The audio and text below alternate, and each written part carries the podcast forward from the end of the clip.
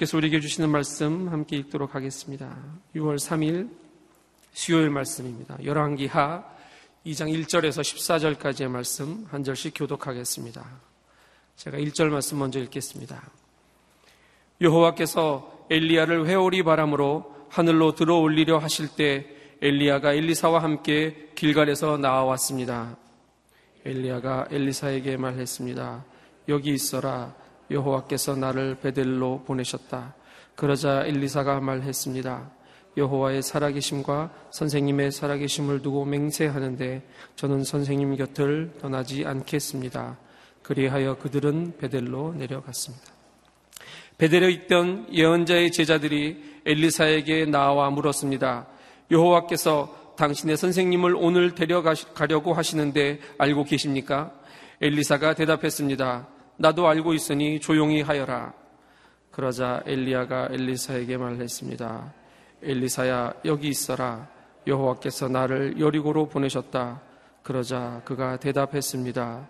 여호와께서 살아계심과 선생님의 살아계심을 두고 맹세하는데 저는 선생님 곁을 떠나지 않겠습니다. 그리하여 그들은 여리고로 갔습니다. 여리고에 있던 예언자의 제자들이 엘리사에게로 와서 물었습니다. 여호와께서 당신의 선생님을 오늘 데려가려고 하시는데 알고 계십니까? 엘리사가 대답했습니다. 나도 알고 있으니 조용히 하여라. 엘리야가 엘리사에게 말했습니다. 여기 있어라. 여호와께서 나를 요단강으로 보내셨다. 그러자 그가 대답했습니다. 여호와의 살아계심과 선생님의 살아계심을 두고 맹세하는데 저는 선생님 곁을 떠나지 않겠습니다. 그리하여 그를 두 사람은 같이 갔습니다. 예언자의 제자 50명이 멀리서 요단강 앞에 서 있는 엘리야와 엘리사를 쳐다보고 서 있었습니다. 엘리야가 자기 겉옷을 둘둘 말아 강물을 내리쳤습니다. 그러자 강물이 양쪽으로 갈라졌고 그들 두 사람은 마른 땅을 밟고 건너가게 됐습니다. 강을 다 건너간 뒤 엘리야가 엘리사에게 말했습니다. 내가 내 곁을 떠나기 전 전에 내가 너를 위해 무엇을 해주길 원하는지 말해 보아라. 엘리사가 대답했습니다. 선생님에게 있는 영이 두 배나 제게 있게 해 주십시오. 엘리야가 말했습니다. 내가 어려운 부탁을 하는구나. 그러나 내가 너를 떠나 들려 올라가는 것을 내가 보게 되면 그렇게 될 것이다. 그러나 보지 못하면 그렇게 되지 않을 것이다. 그들이 계속 이야기하면서 걸어가고 있는데 갑자기 불전차와 불말들이 나타나더니 그들 둘을 갈라놓았습니다. 그러고는 엘리야가 회오리 바람에 들려 하늘로 올라갔습니다. 엘리사는 이 광경을 보고 소리쳤습니다. 내 아버지여, 내 아버지여, 이스라엘의 전차와 마병이여.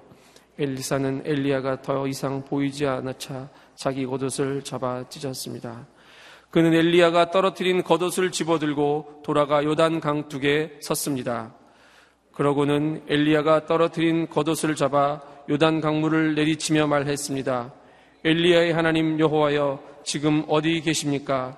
그가 강물을 치자 강이 양쪽으로 갈라졌습니다. 그가 강을 건넜습니다. 아멘. 믿음의 후계자가 되려는 거룩한 열망이라는 제목으로 박종길 목사님 말씀 전해 주시겠습니다.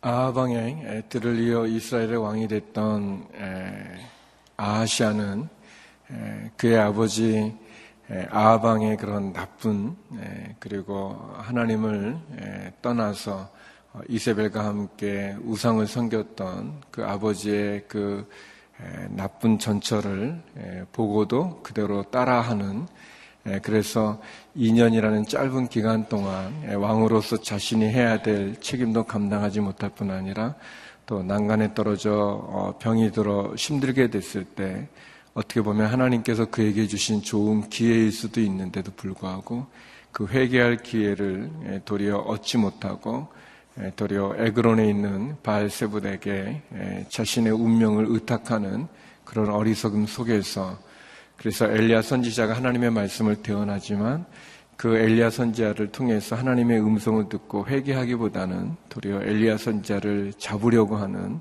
그런 어리석음 속에서 아시아 왕은 후계자가 없이 아들이 없이 죽게 되고 그래서 그의 아하방의 또 다른 아들은 여호람이 또 왕이 되는 그러한 내용이 이제 1장 마지막의 내용입니다.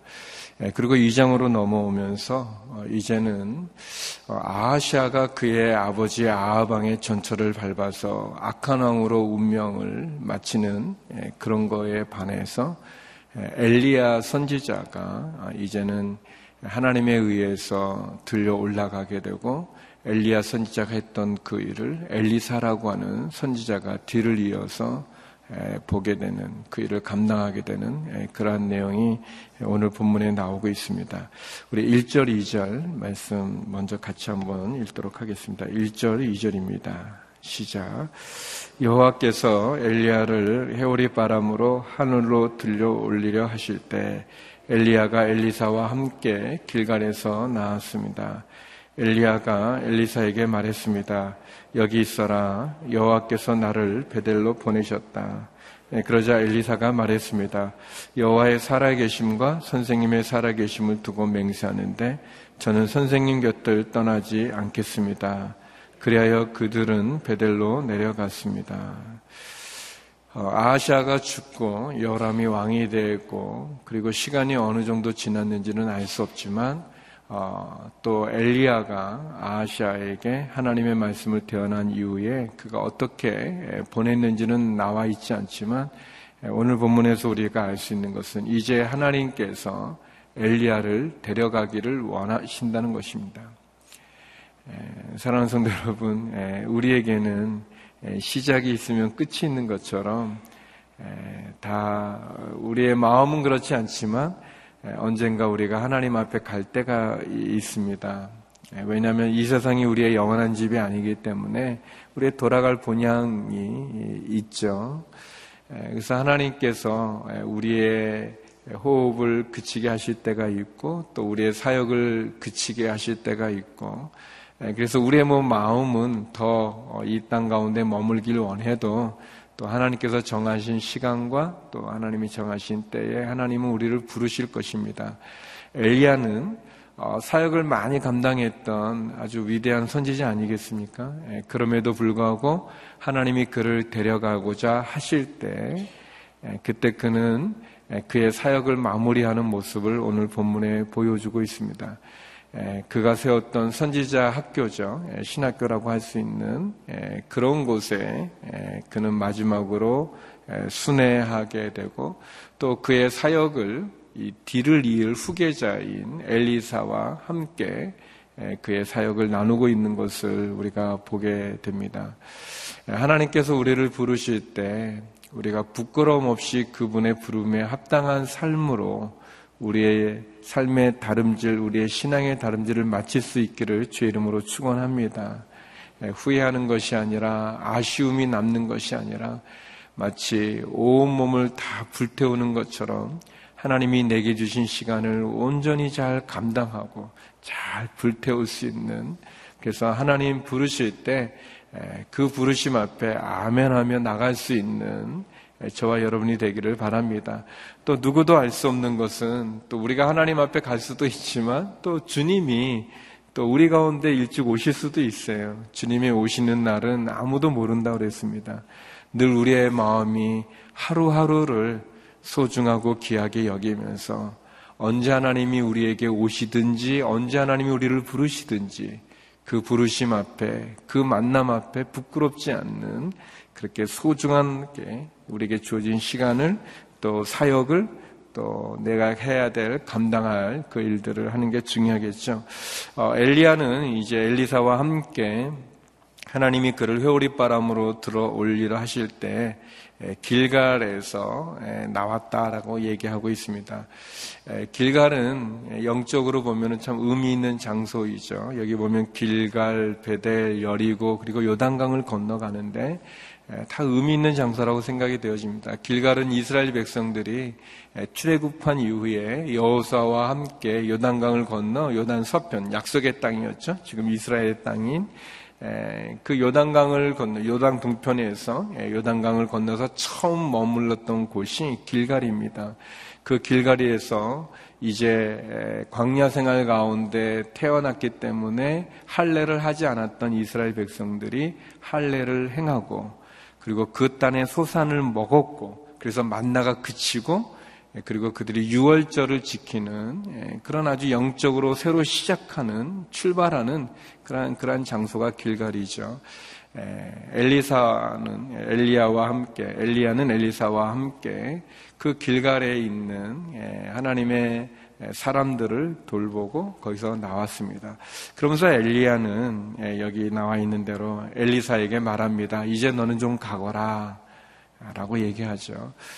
뭐 여러 가지로 의미가 있다고 생각하는데 어쩌면 그의 마지막을 엘리야는 혼자 보내고 싶은 마음이 있을 수도 있고 또 어, 어떻게 보면 엘리사가 얼마나 자기를 따라오는지를 확인해 볼 수도 있습니다. 이제 중요한 것은 이제 엘리사의 모습인데 엘리야는 그렇게 이제 하나님의 자기를 부르는 때도 알았고 그 부르심에 대해서 마지막 마무리 정리도 하고 있는데 중요한 건 엘리사입니다. 엘리사가 그렇게 대답합니다.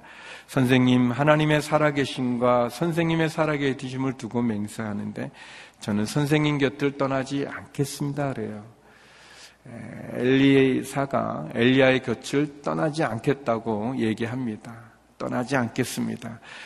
자그마치 이것을 세 번이나 반복해서 얘기합니다. 우리 4절 한번 읽어볼까요? 4절 6절에 나와 있는데 먼저 4절 한번 읽어보겠습니다.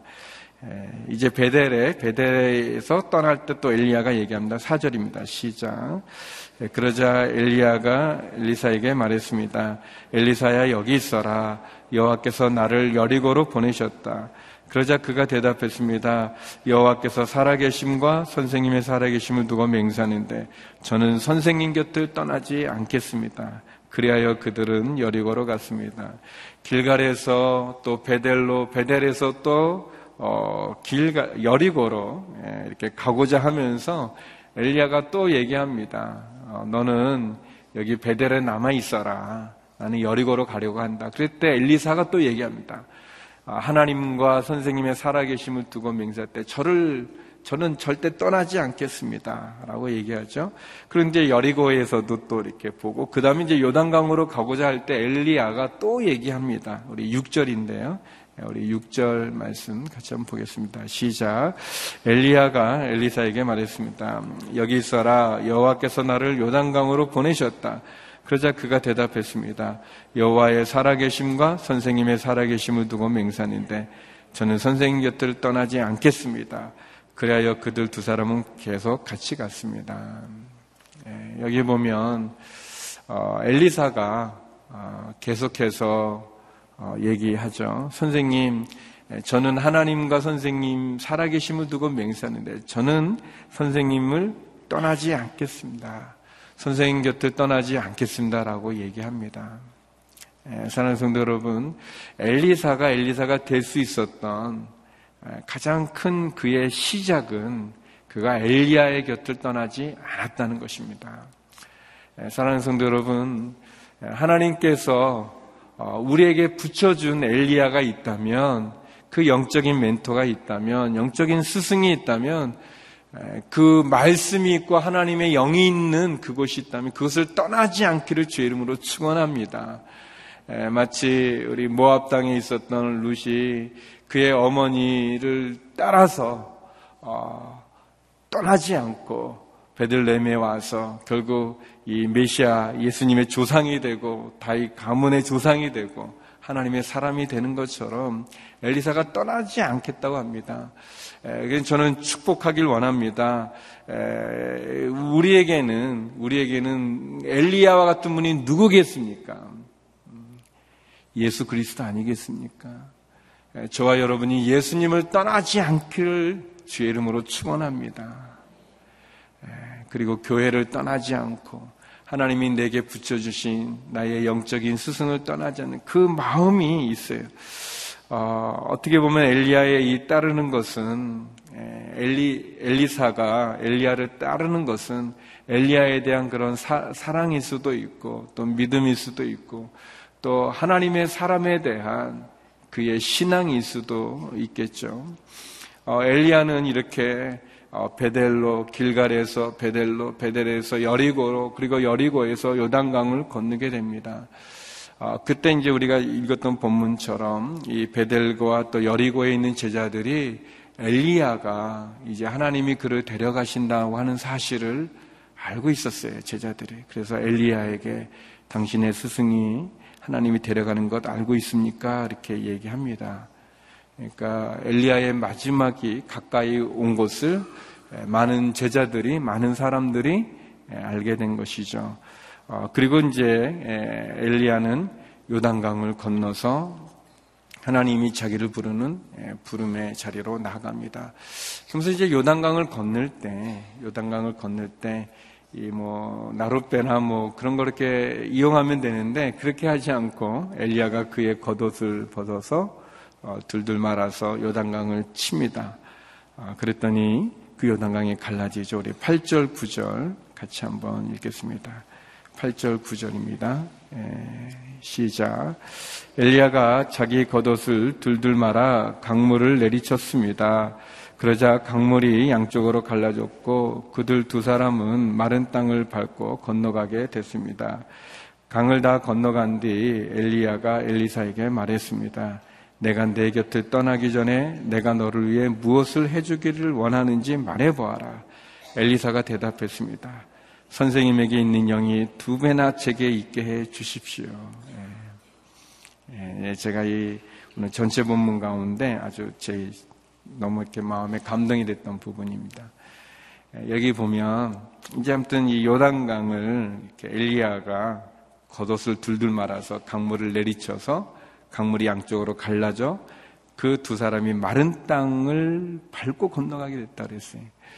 에, 여러분 그 뭐 우리나라도 그런 지역이 있는 것 같은데 뭐 모세의 기적 그래가지고 이렇게 이제 이렇게 물이 이렇게, 이렇게 마치 홍해처럼 갈라지는데 그게 이렇게 마른 땅이 아니거든요.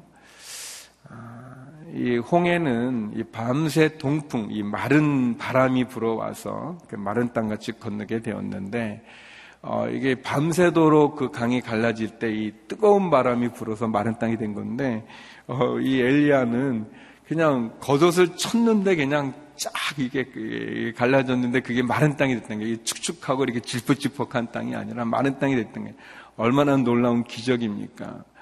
아, 하나님 앞에 저와 여러분 앞에 요단강과 같은 홍해와 같은 그런 내가 넘을 수 없는 내가 할수 없는 그런 시련이 있고 아픔이 있고 어려움이 있고 환란이 있고 고난이 있다면 그 홍해와 요단강이 오늘 말씀처럼 마른 땅같이 갈라져 그 홍해와 여단강을 마른 땅같이 건너는 은혜가 있기를 주의 이름으로 축원합니다. 우리의 힘과 우리의 능력으로 되어지지 않는 일이죠. 홍해가 갈라지고 요단강이 갈라지는 일은 하나님이 하셔야 될 기적입니다. 하나님만이 하실 수 있는 그 기적이 저와 여러분의 삶 가운데 있기를 주의 이름으로 축원합니다. 그것이 마른 땅에 되어지는 질퍽한 땅이나 마른 땅에 되어지는 너무나 놀라운 감격과 하나님이 하셨다고 분명히 인정할 수밖에 없는 그 기적이 우리의 삶 가운데 있기를 원합니다. 그것이 우리의 자녀의 문제일 수 있고 또 우리 가족의 어려움일 수도 있고 또 사업의 어려움일 수도 있지만 하나님께서 그 은혜를 우리 가운데 나눠주기를 원합니다. 우리 10절, 11절 말씀 같이 한번 읽어보겠습니다. 10절, 11절 말씀입니다. 같이 읽겠습니다. 시작. 엘리야가 말했습니다. 그러나 내가 너를 떠나 그러나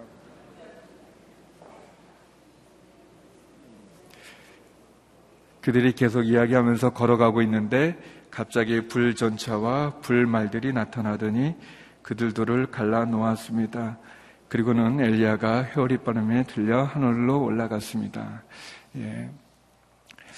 여기에 보면 하나님께서 아주 놀라운 일을 하는데 어, 제가 나누고 싶은 그 얘기는 이제 다시 하면 이, 이 강을 건넌 다음에 엘리야가 엘리사에게 물어요.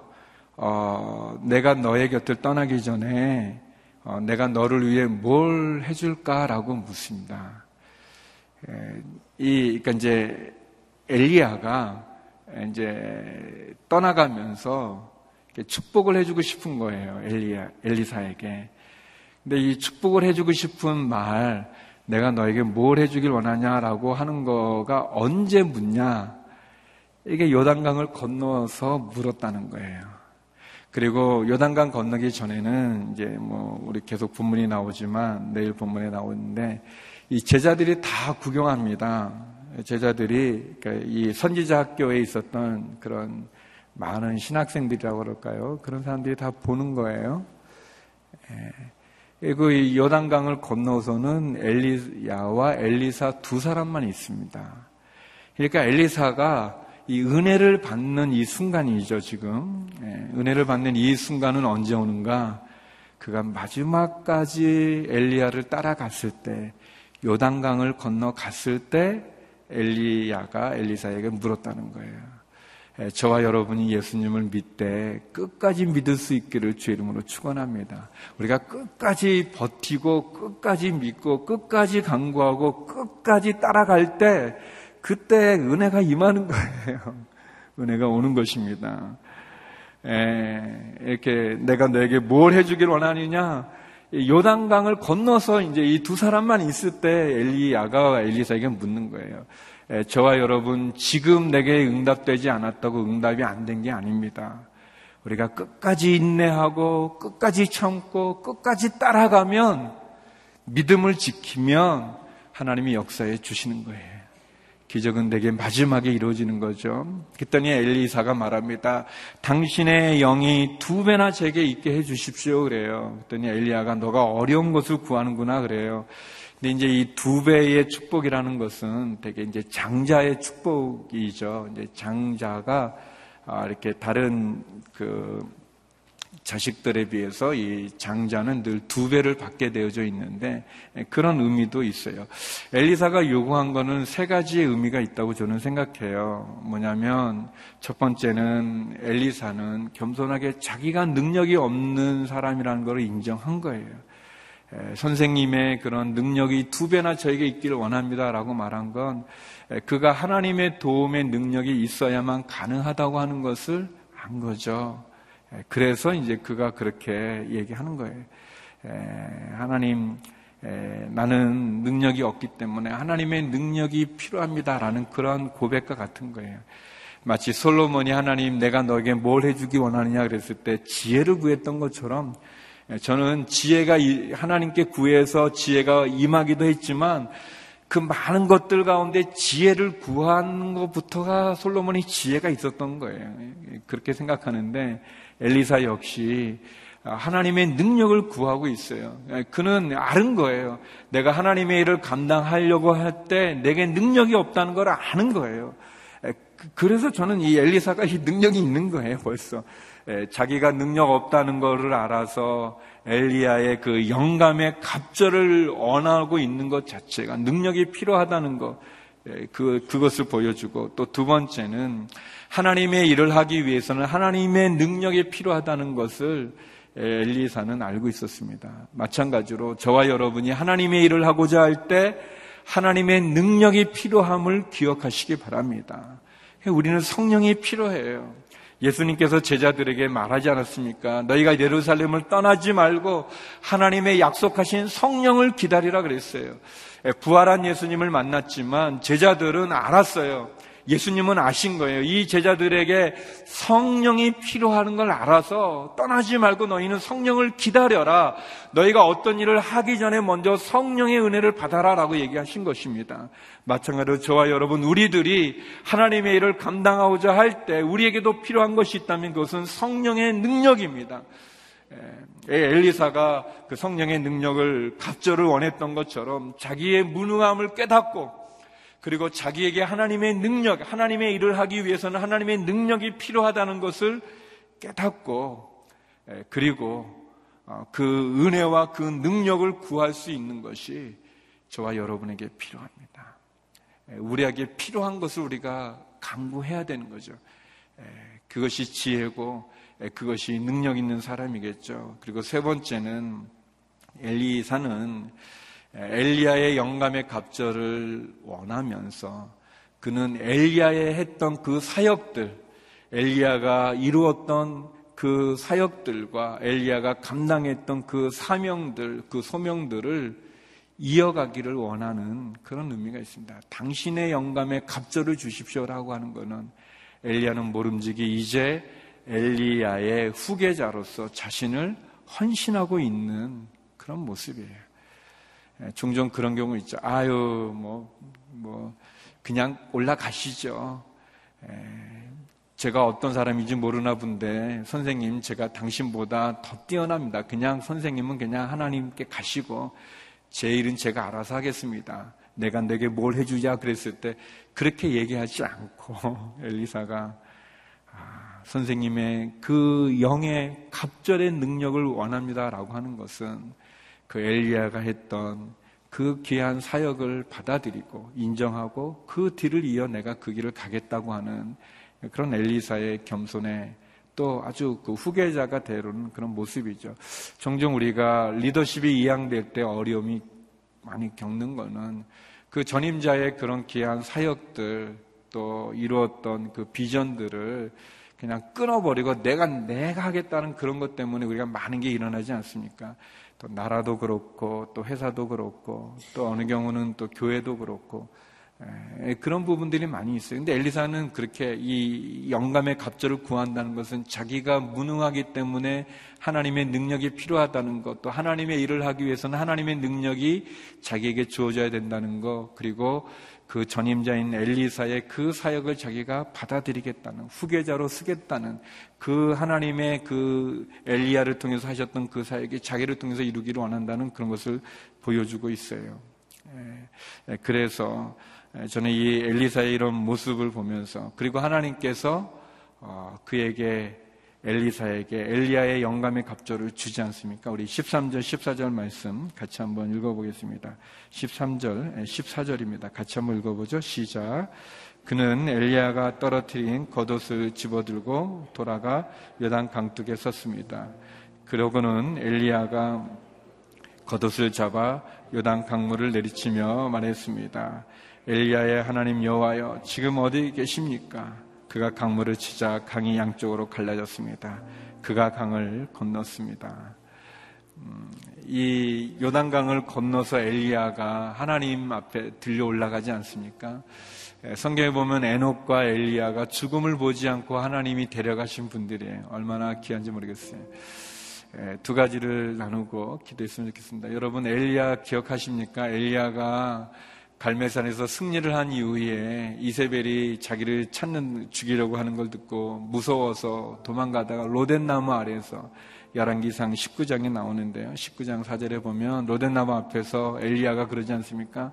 하나님 저를 데려가 주십시오. 예, 저는 지쳤고 힘들고 어, 저는 이제 죽었으면 좋겠습니다. 저를 데려가 주십시오 그랬어요. 근데 하나님 그때 데려가지 않으셨어요. 그리고 지금 데려가시죠. 예, 엘리야가 원했을 때 하나님 응답해 주지 않았어요. 예, 그러나 그때 만약에 응답해 줬으면 얼마나 초라했습니까? 얼마나 초라. 한 여인이 무서워서 도망간 실패한 그 선지자로 최후를 맞이하지 않겠어요? 근데 하나님 그때 응답해 주지 않고 지금 이 영광스러운 이 천사들을 보내서 이 불마차를 타고 하나님 죽음을 보지 않고 올라가는 얼마나 귀합니까?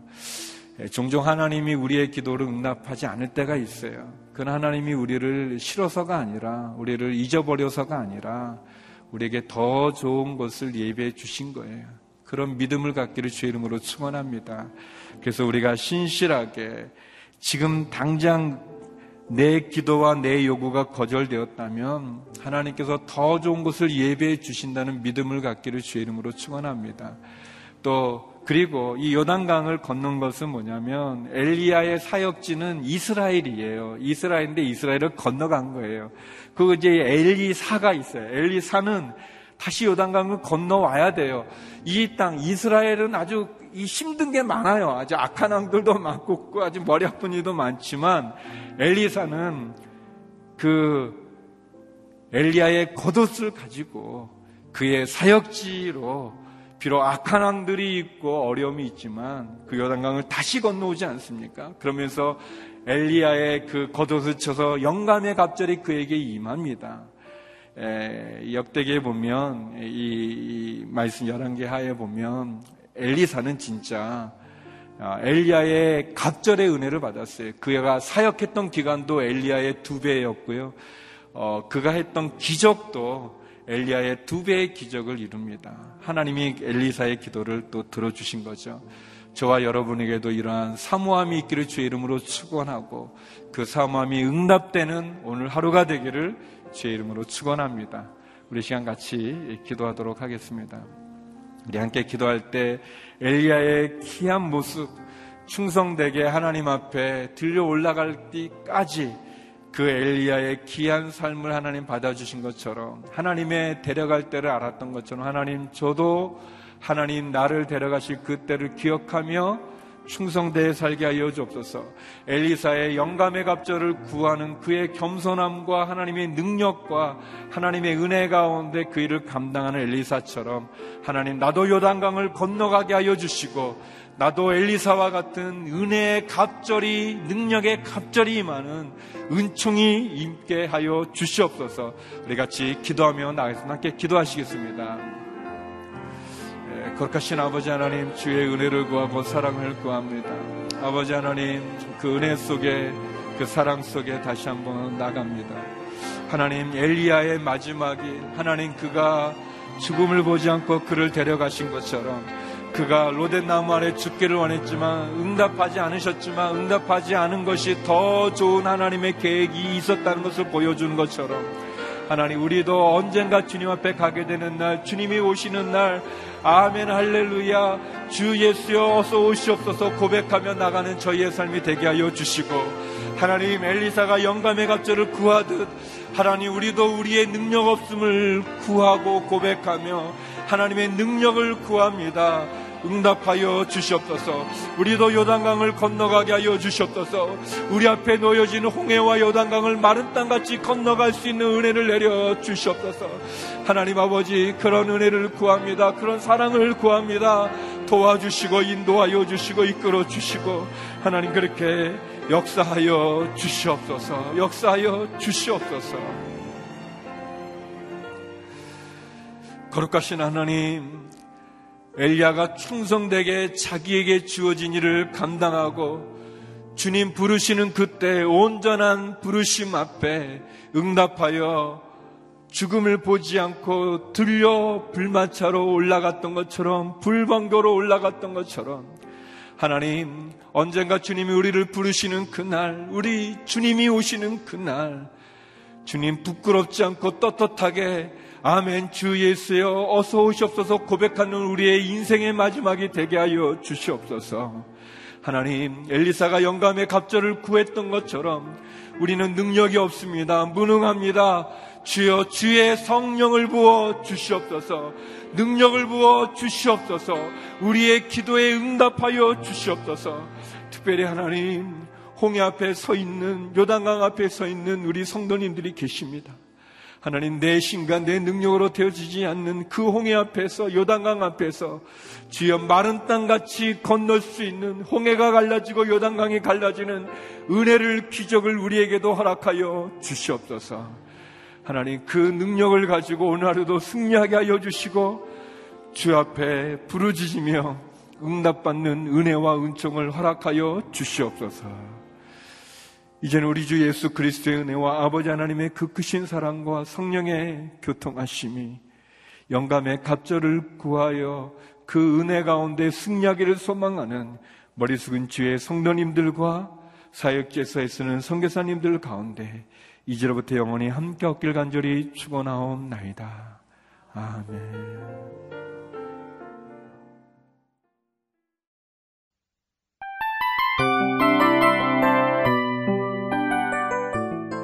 이 프로그램은 청취자 여러분의 소중한 후원으로 제작됩니다.